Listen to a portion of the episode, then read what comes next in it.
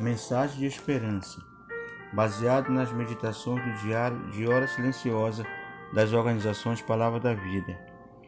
Hoje queremos meditar nas palavras de Hebreus 4, 15 e 16, na nova versão transformadora que diz: Nosso sumo sacerdote entende nossas fraquezas, pois enfrentou as mesmas tentações que nós, mas nunca pecou.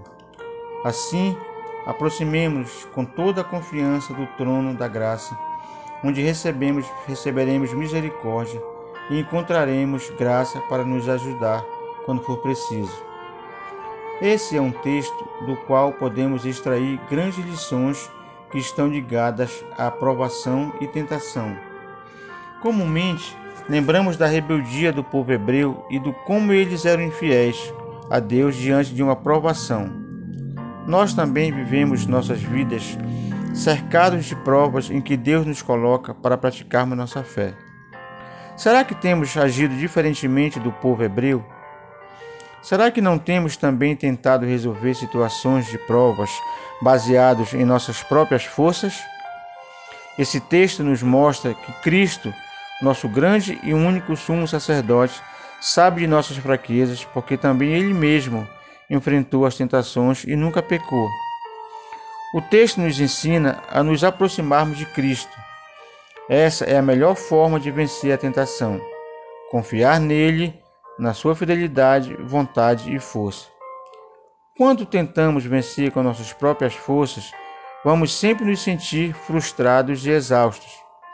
Conhecer e experimentar a graça de Deus é o que torna a nossa luta mais fácil mesmo diante da nossa fraqueza, podemos confiar que o amor e a salvação em Deus não dependem do que fazemos, mas somente dele.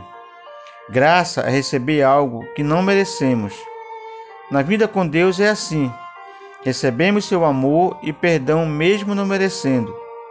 Por isso, a vida cristã não deve ser um fardo pesado. Lutaremos contra as tentações e será uma luta difícil mas vencer ou não, não mudará o tamanho do amor de Deus por nós. Medite nesta semana sobre as tentações com as quais você mais luta. Lembre-se, Cristo entende o que você enfrenta. E agradeça com louvor e adoração pelo amor que ele demonstrou por você na cruz, que dá a você confiança para continuar, apesar de você ainda ser um pecador. Oremos. Senhor Jesus, graças te damos porque o Senhor tem cuidado de nós todos os dias. Nos ajude a vencermos as ciladas que o diabo tem colocado sobre nossas vidas. As tentações são muitas, mas com Deus nossa vitória é certa. Muito obrigado pelo teu amor e cuidado. Agradecemos em nome de Jesus. Amém.